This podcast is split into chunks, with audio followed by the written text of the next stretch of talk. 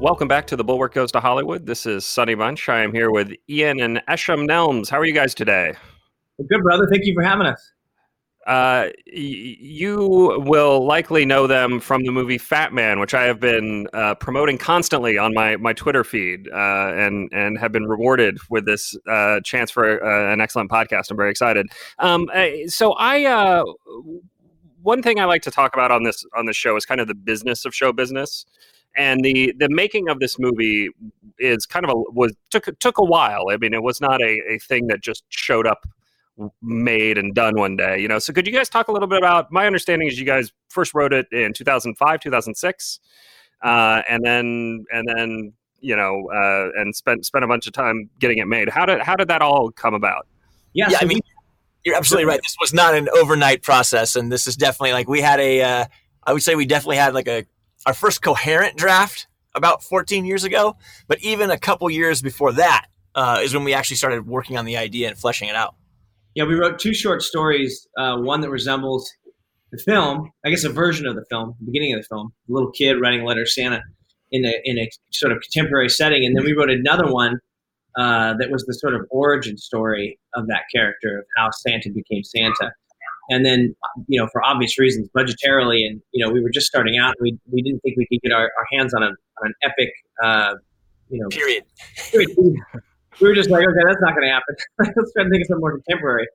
Um, so we went with the contemporary one first. And, yeah, man, I you know, we, we were uh, we were running around with the script, and people were digging it. And we would, we would get into meetings off of that script, a lot of meetings off of that script, where people were just really excited to probably see the two maniacs Uh, that wrote it, and then they would in during the meeting uh, they would say, "Oh, this is someone's going to make this. It's not going to be you guys, but someone's going to make this." And we're like, what do you, "Why? Why won't it be us?" And they're like, "Well, because you guys haven't directed anything of, you know, they they can show off what the tone is of this film." They're like, "It's so director dependent." And we were like, "Well, what do you mean? You know, fourteen years ago, we just started out. We didn't quite understand what they were talking about." And they were like, "Well, if you get Edgar Wright, it's going to go this way. If you get you know, Tarantino is going to go this way. Paul Thomas Anderson is going to do something a little bit different with it." They're like, if you get a certain director, it's going to be a certain their their type of flavor. Um, and so for fourteen years, uh, we were we would shop it around. We would get that we would get that feedback, and it wasn't until we, we so we sort of started to build ourselves backwards. We we wrote another script that was um, that we thought we could get to Fatman from uh, next, and that one got set up for like five and a half million dollars at the time, and it was right before uh, the big financial crunch um, and a and a writer's strike that was happening in like around oh eight. And I remember we had it all set up. We had a uh, kind of a, a mini studio that was doing it. We had actors, like great actors, on board to do it. And then the financial crunch hit, and it, and the writer's strike hit, and that five and a half million dollar movie turned into like a two million dollar movie. And they were like, "Hey, you know, sorry." After the after the strike was over, after everything was over, they're like, "Oh, sorry, that's a two million dollars movie." We're like, "Oh, wow, okay. Uh, I don't think we can do it for two million dollars. Like, well, write, write something for two million dollars. So then we went back, we wrote something for two million dollars, which is actually Small Town Crime. And we we went out with that one. And by the time we got out there with Small Town Crime, it had been about a year. And it was about two thousand ten around this time. And that was right when the bottom fell out of the D V D market. And that two million dollars movie had now turned into a two hundred thousand dollars to two hundred fifty thousand dollars movie. And they were like, "Can you do it for two, two fifty?" We're like, "Not a chance." So then we got kind of angry, you know, at just kind of our predicament, and not anybody in particular. It was just the just sort of the business was. We were like, "All right, screw it. We need to write something that is scalable to a point that we can't be stopped, that we're just going to go do it." And that's literally what we did. We, we, we wrote something called Lost on Purpose, which – Uh, you know, had nothing to do with the two crime thrillers we'd written before. It was it was a dairy epic about five people working on a dairy farm and the woman who ran it. Obviously, there's a big market for that. And it was our it was our kind of our stand up to uh, American Graffiti and and uh, uh, the, uh yeah, um, and the area that we grew up in and, and how we grew up and the people that are there um, in that area. And so we we we we wrote that. We were going to do it for fifty grand, which is what we could get our hands on. And then we just started raising money and getting cast members, and we got some name casts and some people that were on some T V shows, and and pretty soon that got up to about two hundred grand, and we went and shot that, And then from that, someone saw that on the circuit, and they were the film festival circuit, and they were like, "How much did you do that for? And how did you get that cast attached?" Because we had like Jane Kasmerick and James Lafferty, who were on. She she had just come off Malcolm in the Middle. Right. James was in the last two seasons of One Tree Hill, which he'd been on for eight years at that point. So we had a great cast, and they were like, "How did you do that?" And we were like, "Well, here's how we did it." It's like, "Well, hey, I've been trying to develop this movie that I have the, a book that I have the rights for. And I have a half a million dollars, but we have a twenty million dollars budgeted script. Can you guys look at this and see if you can figure out some version of this book and the script that we could do for half a million bucks?" And we said, okay, we looked at the book, we looked at the script, it's definitely too big. We kind of repitched them how we would structure it, make it a little bit smaller. And they said, okay, that's great. We said, well, we'll write the script if you guarantee us you'll make the movie. And they said, okay, we will. And then literally, you know, Three months, we finished the script in three months, and within six months, we were on the ground in Utah casting and like ready to shoot. It was amazing. It was an amazing experience. It's the quickest I've ever had anything be greenlit. Yeah.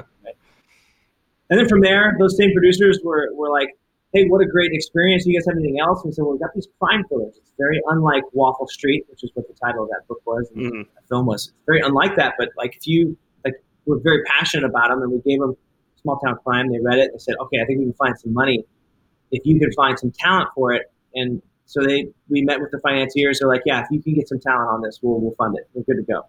Um, and we had known Octavia Spencer since like two thousand two when we first came to town in L A. And, you know, back when she was just getting bit parts in like Spider-Man and Being John Malkovich, got a line in there. And, you know, for us, that she might as well have been, you know, a superstar. They're like, holy shit, you're in Being John Malkovich. um, but she was like, She was. She had just done The Help. I think it was a year after The Help, and so she she had some traction. She had some weight, and she was just like, "Hey, what are y'all doing?" And we're like, "Oh, hey, well, we're working. We're just finishing up Waffle Street." And we showed her the trailer, and she's like, "Oh my God, I love Danny Glover. You got Danny Glover? Holy shit!" So she was like really pumped, and we were like, "Hey, we're also we have this crime thriller we're pitching right now. We just done the lookbook," and she said, "Oh, you know, I love crime thrillers," and we did know that actually, so it was a little bit planned. She's always been a big fan of like, you know, Making a Murderer, and like she's always like, I know we did that. I could see his eyes. I know we did it. I know we did it, y'all. Like she's just not necessarily about that project in, in particular, but any any movie she's watching, she's guessing. She's ahead. She loves mysteries and crime novels. So uh, we, we knew it kryptonite. Exactly. We knew her kryptonite. We knew our audience. So we went to her with it. She was like, let me read this thing. So she read it within like, uh, you know, twenty-four hours, thirty-six hours, and uh, called us and was like, okay, I'm EPing this thing. I'm in, y'all. This looks fun. This looks awesome. Is there like a cop or something I can play? And we were like, well, and we sort of said, we pitched her on, well, what if we cast you as the sister? And what if we cast the the, the John Cox character as a white guy? And like, it's a, it, we kind of reverse engineer it, kind of reverse blindside it, where it's a white guy who gets into a black family and fucks it up. We were like, we thought that was pretty funny, and she did too. So, so she's like, oh, I love that. That's really funny. And she said, bring your list over. Let's like, let's talk about who we want for this lead. We all landed on John Cox, and uh, funny story about getting John Cox is she's like, she wrote him this letter and she said, John, we've been in three movies and we've never had a scene together. Let's remedy that. I just want to say one thing. She's like, we play brother and sister. Read it. John obviously thought that was a much different movie. He thought it was like The Jerk or something, you know? Yeah, I, I mean, I, I remember seeing that cast, and I was like, well, that doesn't make quite sense to me. I'm not I'm not sure how to how to make this work, but it works. It works.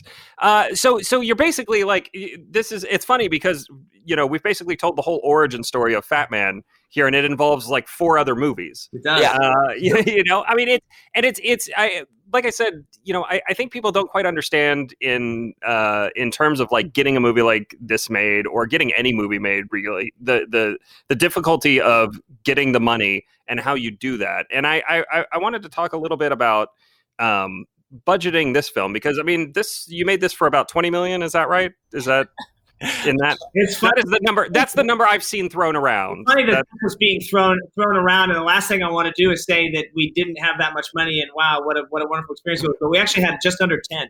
Okay, okay. So yeah, so you you've got you you make, but still a bigger bigger budget. Oh, you're, yeah. you're making you're making you're making a, a bigger movie here. Yeah. Um. And and could you could you get that sort of money without a name like Mel Gibson no. or Walton Goggins? Like, how does how does that process come about? How do you get the, how do you get the script to Mel Gibson and Walton Goggins and be like, okay, now we can sell international rights. Now we can do, you know, other things. Yeah, that's. But, you absolutely nailed it. I mean, that's how it works. Um, and it's the, it's the old classic catch twenty-two, right? So you need money or you need an actor to get one or the other. And you can't go to the actor without money, and you can't, you know, you can't do anything without the money. So then you, and so we were just sitting there. And so we got our producers on board, and Ian and I, you know, landed on Mel Gibson after seeing him at a Q and A for Hacksaw Ridge. We're like, oh my gosh, he's perfect.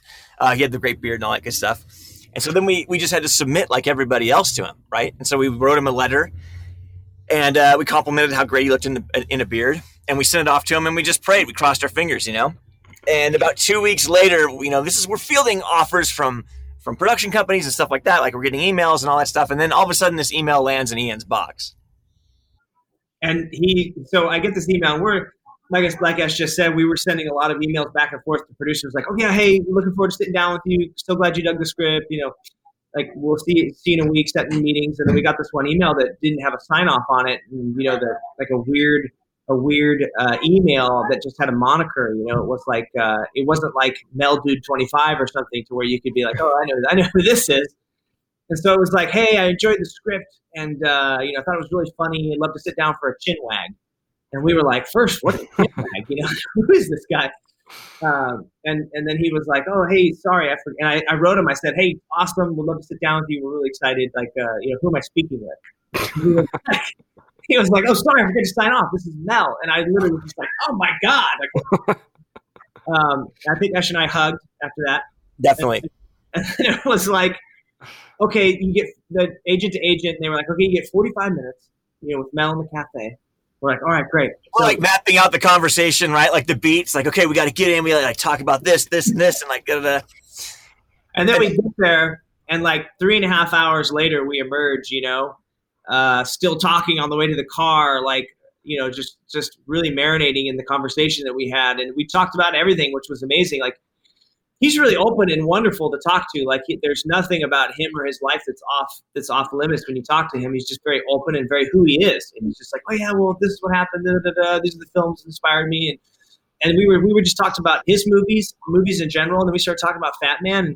And it, it really it, there was just one moment during the conversation where we knew we had the right guy. And he was talking about that moment out on the out on the catwalk talking to the elves. And he was like, I think I in that moment, wow, I, I just really want to be like.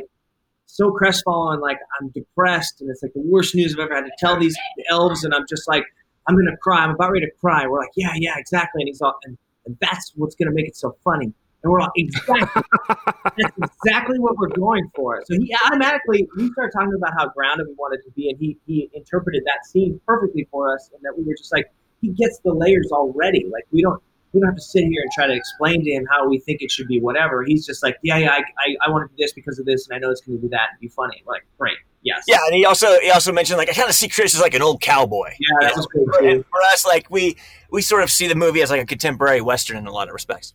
Yeah. Like, yeah. You know, I mean, it, it's interesting. The tone, the tone of this. Everybody, all the reviewers and all the critics talk about the tone of the movie and how it, it is not necessarily what they expected. Certainly off the first trailer. I mean, I remember when I saw the first trailer, I, I was thinking like, okay, this is kind of like uh, th- uh, this is kind of like the movie at the start of Scrooged, right? The day the reindeer died, or whatever. And I was like, this, this, this is going to be kind of nuts and insane. And it, instead, it's much, it's, it's. Uh, I don't want it, to. It's not sad, but it is kind of elegiac, right? It's like it's got this kind of uh, um, thoughtful tone to it that I don't think anybody was really expecting. And I, you know, I how do you? I guess my, my question here is, how do you kind of cast for that? I mean, are you are you looking at specific actors who have been in similar sorts of movies, or are you just kind of going with whoever whoever comes to you? Well, look, I mean, for us, it's it's important is can we do we see the script being embodied by that person, right? That's the number one thing. And like like I said, when we saw Mel there, we're like, oh, that that's him, that's the guy, you know.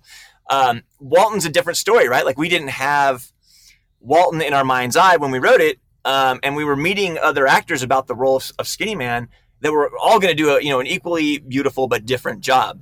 But I remember when we sat down with Walton at a coffee shop, and we're just sitting across from him rapping about it, and all of a sudden Walton just stands up and he starts doing the character right there in the middle of the of the, of the coffee shop.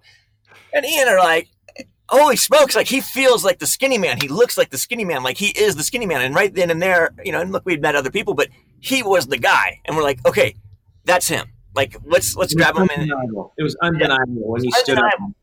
And, like, and that's what we always say is like, we go into this with our eyes and ears open. And when the two by four hits you across the face, you better be paying attention.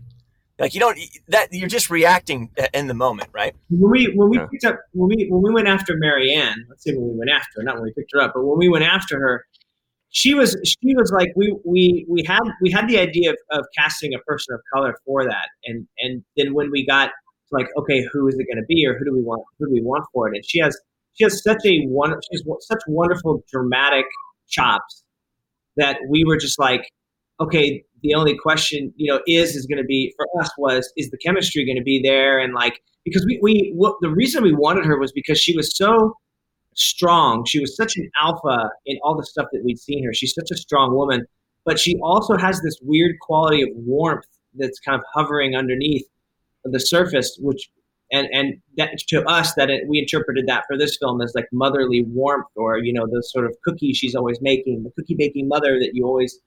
Could sort of see Missus Kringle being, but but she has to be kind of a badass for that ending to work, you know? Yeah, yeah, totally. Uh, in terms of uh, in, in terms of getting the movie out there and getting it released and distributed, I mean, it's it's always a challenge with an indie movie, obviously. Like I, I I'm familiar with with all that that world, but it seems like it's a million times worse right now.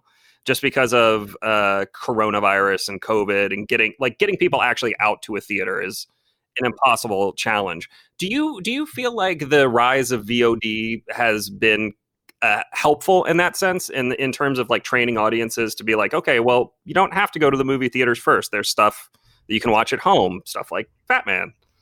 I, th- I think V O D expedited. I mean, I'm sorry. I, I think Corona expedited where we were going with V O D.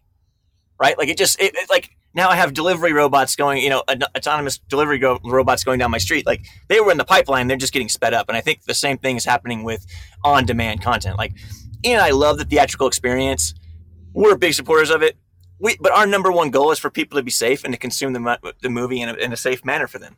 But I will say this, like also what coronavirus has done is it's pushed the bigger tent poles way down the line, right? It pushed them off. So it made... Uh, it created opportunity and space for smaller movies, not just ours, many, many smaller movies to mm. come in and have success.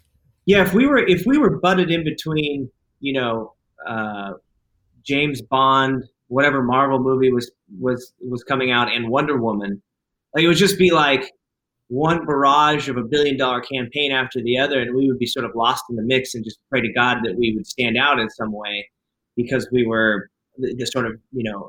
This sort of darker tale, or be, you know, or because it was a it was a quirky movie or whatever. But like that was that would be all we kind of have to just lean on and have that we would have. But since everything kind of got pushed off for us, like we were one of like two or three movies that were coming out at the time. So when I'm saying when we first initially launched, and everything else was two or three weeks away from us on either side, um, and that just kind of I mean you know some somewhat strategy after Saban was able to look at the landscape, but that was also kind of lucky.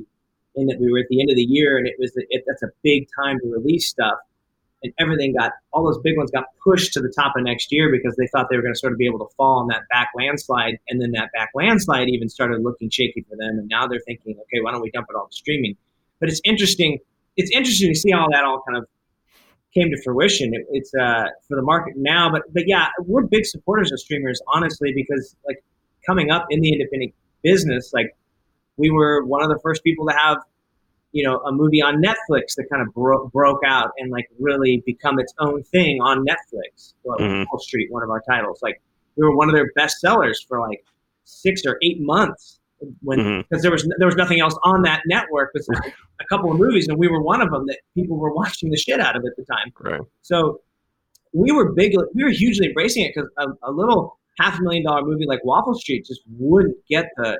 Would never have been seen by anybody in the, in that climate when we released it. But on Netflix, we're one of the top five or ten on the row. And it's like, hey, this is one of our new amazing films we have, guys. Watch it. So everyone was clicking on it at the time. Right. But I also think, like, the streamers are giving opportunity to more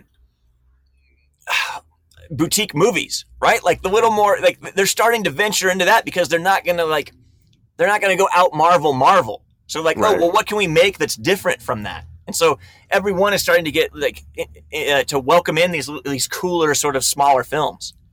Yeah.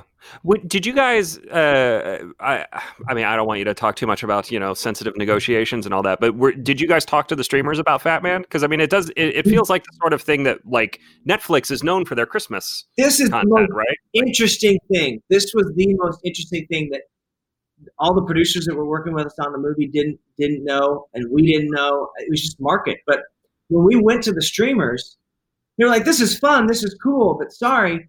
Tween Christmas type movies don't do that well for us on our on our algorithm. So we're like, what do you mean? And they're like, well, we've got a title right now, blah, blah, blah, Christmas. I don't want to say the title, but they gave us two or three titles that were kind of darker Christmas fare or a crime thriller and a Christmas, blah, blah, blah, that they paid for the year before to have done. And, and it just didn't perform for them. So they were like, we're going to lean more towards Christmas Chronicles. We're going to lean more towards Jingle Jangle. We want family, four quadrant, heavy duty. That's what we want. That's what performs for us. And we're gonna, we're gonna. I'm sure they're more like, let's see where you guys, where you land. If you're gonna land on your feet, great. Then maybe we'll pick you up. But if you land in the blah blah blah Christmas arena and you have a hard time, then we're not gonna pick you up. So I'm sure that that, that those are in, in their mindset. They can kind of hopefully swoop in on the back end of it and make their decision where they're gonna pick it up then. Because it, yeah, but, and also like our deal with. Um, Saban, like they had, to, it's interesting because COVID created a little bit of a hurdle for us in that if anyone wanted to to, to come in and and, and and take over that deal, they had to do a minimum the- theatrical guarantee, which was pretty sizable. And in these times, no one was really excited about giving a huge theatrical guarantee. Yeah, at the time when we first started doing the movie, I mean, Saban started as like a backstop deal, which means they put up money, they want to distribute it, and they're totally excited to distribute it, but they're also of the mind like, if hey, you know, Universal comes in and wants to pick this thing up and go to two thousand theaters, like we're more than, of course, that's great for them too. So they're like, hey, we want to do that. We want to let you have the opportunity yeah. to do that. But then when we came out the other side of it, you know, we were we were shopping the movie in like September. So it was like, there was no, everyone was like, look, there's going to be no theatrical market all the way through January, most likely. So we're not going to commit. We like the movie, but we're not committing to, you know, this many theaters because we just can't commit that there's even going to be that many theaters left to, to be open. So yeah. We had a lot of great interest in it. Everyone was really pumped about it, wanted to see it and talk to us about it. But at the end of the day, they were just like, oh, we just, we would go, you know, yeah. most likely we're, we're sending, we're, they were like, we're sending Wonder Woman to freaking, you know, to streamer. Like, we're not going to, you know, bend over backwards for this one. Yeah. I think the plan was the plan, and they were just, they were, everyone was pretty set by the time we were headed out. So it wasn't even a really opportunity. And I'll give it to Saban. They were like, hey, I think this, there is a theatrical market for this thing. And I, I get it that these guys are sort of stuck right now in a, you know, they don't have a lot coming in, but we actually have some titles that are performing theatrically. And I think they had like The Silencing and something else that had done really well. So they were like, we're actually going to go harder with this one than we did with those. We're like, awesome. So I think we ended up in the right place, and they ended up, you know, doing as the best they could under the circumstances with the film. Yeah. I had, I had tried to go see it in theaters, but the nearest one playing me was like fifty miles away. It was, oh, it was wow. too bad. It was too bad. But I, uh, no, I, but it's, it's, it, it's a, it's a really fun movie. I would, I would have liked to have seen this with an audience is what I'm saying. I would, I would have liked to have seen this one with, you know, people to kind of like see them react to that Mel Gibson line read of the, uh, you know, kind of, kind of serious and sad Santa telling his elves he can't pay them, uh, and, and, and all that. Uh, I, you know, so How have what what have you guys made of the reaction to it? I mean, Ian, I mean, we connected Ian because you were you're on Twitter, uh, you know, social media all the time, you know, talking to people who've seen it. Um, how how how have you guys uh, reacted to both audience response and critical response? Because there's definitely a split there, and I was kind of surprised, frankly, by the the split. But uh, but uh, but how how how have you guys how have you guys made out? You know, I think the, the number one thing for me though is I just read one. I mean, I. I don't know what it is. It's like, um, maybe I like to torture myself, but I'll go through and I'll read them all, good, bad, and the ugly. And one that just popped up just recently that made me laugh was like, Santa, this is not a Christmas movie. It's too violent. There's too much language. Santa's coat isn't red enough and his beard isn't white enough. And I'm like, and, and I just, it just makes me laugh, right? Because it's like, well, that's, the movie you would have made, right? And like, and so it, it's okay that it's not the movie for you. There's a plenty of movies that are like that, but what we are interested in are the people whose this movie is for. You know, that that this, they respond to this in a positive light, and we can't worry about those that want it to be something else. Yeah, that's been the that's probably been the most amazing thing is this is watching the people that had certain expectations as to what we were making, or or some kind of bias against it because Mel was holding a gun, or because. Or, or, it, yeah, there was there was an oddly like sort of polarization that hit the film when, when people were like, oh, this is, this isn't my Christmas movie because my Christmas movie is a little more schlocky, and you're not schlocky enough for me. And then the other folks were like, this is fucking really cool because I haven't seen anything like this, and I've actually been wondering like when something like this is going to fucking kind of come around, because why haven't we done this yet to this character, which is what we were thinking. And it was also really interesting when we were. After we finished it and, it and it got released and people started watching it, like how many references to material that it had sort of danced on the perineum of, of, of where we were at. Like people start talking about the Scrooged, uh, you know, uh, trailer. And then I heard some people talking about some, like a Family Guy episode and like a Blue Boondocks episode and like a uh, Weird Al song, all that kind of crazy stuff. And like some other comic books that like, there's probably half a dozen comic books that had something that was kind of in the vein, or someone had a YouTube channel and did a character that was kind of this. I'm like, like there are probably a dozen like decent references of stuff that people are like, well, they must've got it from this and that and the other and blah, blah, blah. And I'm like, holy shit. Like I, I like we didn't reference anything. We thought it would be a cool idea to do something kind of Unbreakable-ish with Santa um, and put it in a, in a Western setting. And it's been, it, it's been kind of like jaw dropping to see that there was stuff even that close to us, because we were like, oh yeah, great, you know, we got something really cool and original here, and no one's danced on it yet. And then to see it all kind of come out, you're just like, fuck, we're so lucky that we got this out when we did, because who knows when one of those other things would have been turned into a feature film of some sort. And and it addressed like the critic and audience thing. Like this isn't the first time the critics and audiences have have, have sure. been a wide gap between what they think is good and bad, and and we're just not going to worry about that, you know. Yeah. yeah. The important part is that there are many, many uh, critics that enjoy the film, and we're well, embracing well, that's the other side of it, right? Is that we've we've got a we've got a we've got some critics that don't get it, don't understand it, and are are violently against it uh, for one reason or another. And then there's critics that are just like down, like are are, are pushing hard for us on on on and saying this is a fucking great film, like you need to see this, which is fucking great. People like yourself, Sonny, thank you very much. Uh, they're, they're getting the word out and just saying, hey, you got to check this out. This isn't what people are saying it is in their reviews, which, yeah, it's been it's been really interesting to see people try to trash it, and then other people try to hold it up and say, no, no, no, like they're trashing it for, for a reason. Yeah. Like, come on. Do you uh, do you guys, and, uh, you know, I don't uh, I don't want you to play mind readers here or anything, but have you gotten the sense that there has been a pushback solely because of Mel Gibson's casting? I mean, I like a, Gibson, one of my absolute favorite actors. Uh, I think he's great in this. I definitely get the vibe from some folks online that they just don't want him to be in anything ever, yeah. ever again. They, they they just want him to go away. I heard, I mean, look, there's definitely a, a percentage of critics that came out really hard off the bat and did that and went to really dark places with, with things he said or, or whatever. But there's also like the side of people that are just like, I don't want, I don't like what you've done to my Santa.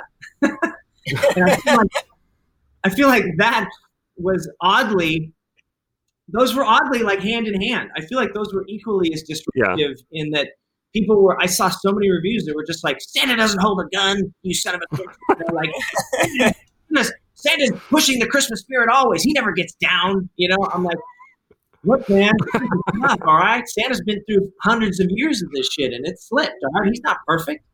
Yeah. Uh, uh, just, yeah and, I think, and then there's the other pe- the other folks that are like, oh, this, you know, they're going to tell you what the movie should have been instead of yeah, taking the movie for what it is. So it's like, you can't, you can't, you, you're not going to please everybody, but yeah.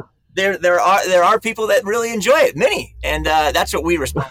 Yeah, we're really. I mean, and that's what that's what we've done, right? I mean, you know, going online and talking to people about it, and uh, and just just finding that community of people that are really embracing it has been really rewarding, because it, it helps you deal with the uh, with the weird or negative moments. It's just like, that's not even the movie we made. I don't even know what you're reviewing. You know, and it's yeah. fun to see some other reviewers say that. I was literally just listening to one. Uh, Yesterday, the guy was like, I've read some of these reviews, and they're not the movie that I watched. I thought was hilarious.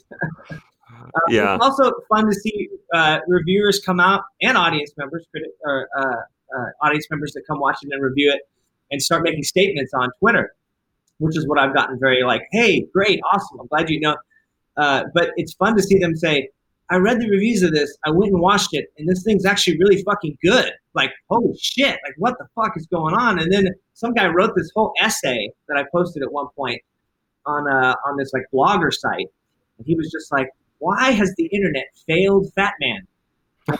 and and it was this huge like, you know, fucking eight paragraphs of him just dissecting what he thought was going on in the in the political uh, you know, world, like how it's It's it's oddly, you see these weird factions. And of course, I'm on Twitter, which is like a weird two or three percentage of very extreme people being very vocal on one side or the other. But it, it yeah. is cool. It is cool to be on there and see what those extremes are saying, because most people are more in the middle. They're like, yeah, yeah, I dug it. Or yeah, yeah, yeah. Uh, or, you know, it just wasn't for me or whatever. I'd rather watch Christmas Chronicles too. You're like, okay, great. Um, but it's interesting to see what the extremes are saying. And, and some people are leaning like that guy shouldn't have a gun in his hand. He should be, you know, you should be throwing whipped cream pies instead of shooting guns. And then the other side's like, this is awesome. Like, this guy's a fucking real man, man man's man, back, back to the eighties type of shit. You know, it's like, oh, he's somewhere. Yeah, I think I think we just went out and we just made a movie that we would get a kick out of, right? And that's that's all literally at the end of the day we can do is like go out and make something that we think that we get a kick out of and then present it to the world. Well, I think yeah. the worst thing we could do as artists, right, is is take to some like you know four quadrant, you know, yeah. try like, to hit something or try to take some criticism and nail that, because that's just not who we are. Like, we need to just be very true to like what we're trying to say and why and how and and what our voice is, because that's that's just how we've always moved forward. You know, we've we've made we've made uh, a lot of our earlier stuff didn't even get reviewed by critics, so that it's kind of cool to see people having some kind of hubbub over it. You know, at least there's something to be controversial or talk about, which is cool. You know. Yeah, I uh, so I, I I think I saw you mention that we, we might be looking at a, a sequel or prequel territory here. They're, or, they're starting to ask us. They started asking us like about uh, maybe a week ago, after that first week of V O D went really well, and the second week went equally as well for a second week. Like we were we held really strong. The third week looks like it's going pretty damn well as well. So they were just like, hey, like what do you what are you guys doing for two? Like what are we doing? We're like, okay, well we're gonna start putting our thinking caps on. And so they started kind of running around and just kind of circling the wagons to make sure all the elements would be in place. Because there's a lot of producers and there's a lot of there's distribution company and mm-hmm. actors and schedules. And yeah, and it's just let's just see if we can make this thing work and, and, and make sure all the, the A-team of, of the folks that are definitely going to be in the, in the sequel. Yeah. yeah. But Ian and I went away and we're like, okay, if the first one was Mad Max, what's our Road Warrior? Exactly. Where can we take this puppy that no one's expecting? Because that, that's the great thing about Road Warrior, right? You start off and you're like, this isn't fucking Mad Max. Like, where the fuck am I? All of a sudden, we're in a desert. There's fucking, like, there's nobody left. You know, there's like twenty people in a fucking circle somewhere. Yeah. Like, what the fuck happened? And he's got to give a whole prologue as to, like, what happened in like twenty years. Yeah. And Mel shows up and he's only five years older. You're like, what the fuck happened in five years? It down quick. Yeah. Um, all right. Well, great. I, I always like to ask uh, my guests if there's anything I should have asked. Is there anything that you think people should know about the process of filmmaking, just in general, or this movie specifically, uh, that that I did not I did not think in my carelessness to to inquire about? um, um, I, go ahead, Ian. I don't know. If you got something, go for it. I don't have anything. That's what's embarrassing. Like well, I, I don't know. I guess it's interesting because you were you were we're, we're we're sitting here talking about things that we haven't talked about on any other podcast, and like I can go right back to the diatribes and you know regress back into the talking points that we've said twenty-five times on other other podcasts or other Q and A's about like why we made the movie and how we got it going and da da da da do. But I yeah I I uh, I know those are out there, and I know people can find five of them that say to say those things. Each one of those has really cool stuff that no one else talked about, but this one definitely went in a direction that we've never talked about before. Um, so yeah, I don't know. We, we all, I also love like deep diving on like I don't know, just some of the more nuanced things in the film, like the car and stuff like that. You know, like that. Yeah. That's always interesting, and, and I don't know that people always make the connection. You know, but they have to see it, so there'll be a bunch of spoilers in there. So yeah. Oh, that's I. I was. I'm assuming that most of the people have seen it. We can. Well, I'll put. A, I'll throw a spoiler warning in here. So t- talk about the car if you want to talk. Talk about the car. The car is interesting. Well, okay. So like, for, for us, what's interesting is like, um, I don't know if a lot of people are picking up on it. Maybe they are, right? But like the some people Walton, we talk to have picked up on it, and some people we yeah. talk to have not. And I, it's probably down the line. It's probably a fifty-fifty split of people thinking, "Oh, I did shit. I didn't even think of that. Amazing, great, cool, great, great. You know, nuance." And then other people are like, "Yeah, yeah, yeah. I got that. That was awesome. I really enjoyed that." So I guess for those that have seen it, like uh, this would be a bit of a spoiler. Uh, so if you have seen it, great. But Walton, when he holds up at the end with Chris and he holds up the car, like that's a police car. And so we were very specific in the car we wanted to get for Walton, which is the Monaco, which is an iconic police car through the seventies, and it is driven by the T eight hundred in Terminator, but more importantly, it is a police car painted jet black, you know? Mm-hmm. So it's like he could have been, you know, what what his what direction Chris was sending him was, hey, to be a cop, but he took a rather devious, twisted version where he still, you know, he, he still drives the car. He got the car, yeah. he got it from Chris, but he's now like, you know, the villain of it all. Yeah. Oh, that's great. No, I see. I t- right over my head. Right. That was I did didn't did not pick up on that. Like it, um, another thing is like with Skinny Man is like when the woman says, you know, you're a snake person. Like we always envision Skinny Man as a snake, right? So when he has the hamster and he's sitting there and he's like kisses it, it's like he has he has that hamster. Like that's his like that for a snake. That's a food, but, right? But he knows like deep. That's that's why he gets along with it, right? Because he can kind of like toy around with this food, but he actually like deeply loves it. But he, it's a power thing for him. Yeah, for us, it was like his only friend. You know, it was like the only thing he loved, and he's had him since he was kid. Since he was a kid, not that in particular one because they only have, they have a short lifespan, but that he's only had hamsters, and those have kind of been his only friends. So it's kind of sad and empathetic on that on that level. But then you start to dive a little deeper into like who his only friend is, and it's like a it's a it's a food for who he really is, and it's it's something he controls and has at his whimsy, and you know he can kill it at any second and eat it at any second. We wanted that feeling. I remember a lot of people. When we first showed it to, we're like, I thought he was going to bite the head off that hamster. I thought he was going to. We're like, yes, that's exactly what we want. We want that moment to be like, what are we going to do to that thing? Like, he's, oh, he's just going to kiss it. Okay. Yeah. Put it back in there. Like, I don't know. It always gets a kick out of us, too. Like, we, we get calls from people, and they're like, my girlfriend and I were about ready to drive over there and kick your asses when Chris was laying dead on the ground. We were like, that's it. We're like, you guys killed him. You're heartless. That's a guns. And like, or the yeah. other version of that's like, I thought Walton was going to put on the coat. And we're like, oh man, that would have been amazing too. That would have been nuts. Yeah. yeah. I, uh, I, it was funny because I was, I was actually running through both of those scenarios in my head as it was happening. I was like, oh, is this the end of Santa Claus? But then I thought, well, no, he healed himself before. He can probably yeah. come back from this too. It's very, it's a very intricately plotted movie. I mean, there, the, everything is foreshadowed extremely well. It's not, uh, you, nobody should be shocked by the, the things that happen but, in it, which is always the sign of a good, tight screenplay, I think. You know what? One of the more interesting things that I've heard like two times uh, lately is that guys were deep diving on it, which is always fun to listen to those when people are like deep diving on the nuance of it. And they're like, oh, well, maybe this made sense. Maybe it didn't. But they were talking about how Chris, how we foreshadowed that he had super strength, right? And they were talking about how like he's breaking this, he's breaking the hand thing, yeah. he's lifting the crate. And like, well, if he has super strength. And they were just like, why isn't he just like throwing Skinny Man, you know, two hundred yards at the end of that battle scene? And we're like, look, like that was kind of the whole point, right? Is that Chris is practicing restraint. He doesn't want to kill that guy. He wants to disarm that man. He doesn't want to punch a hole through his face.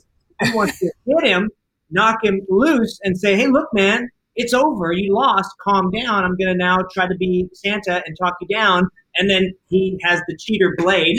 No. Boom, gets him in the back. But we were just like, I'm surprised that people were having that they were that they were debating that because I was just like, well, that's kind of the whole point because he's like, it's over, you lost, it's done, and then he gets a blade through him. And, but yeah, no. that was that was one of my. I was like, okay, I got an answer for that, man. There's there's a reason he's restraining himself.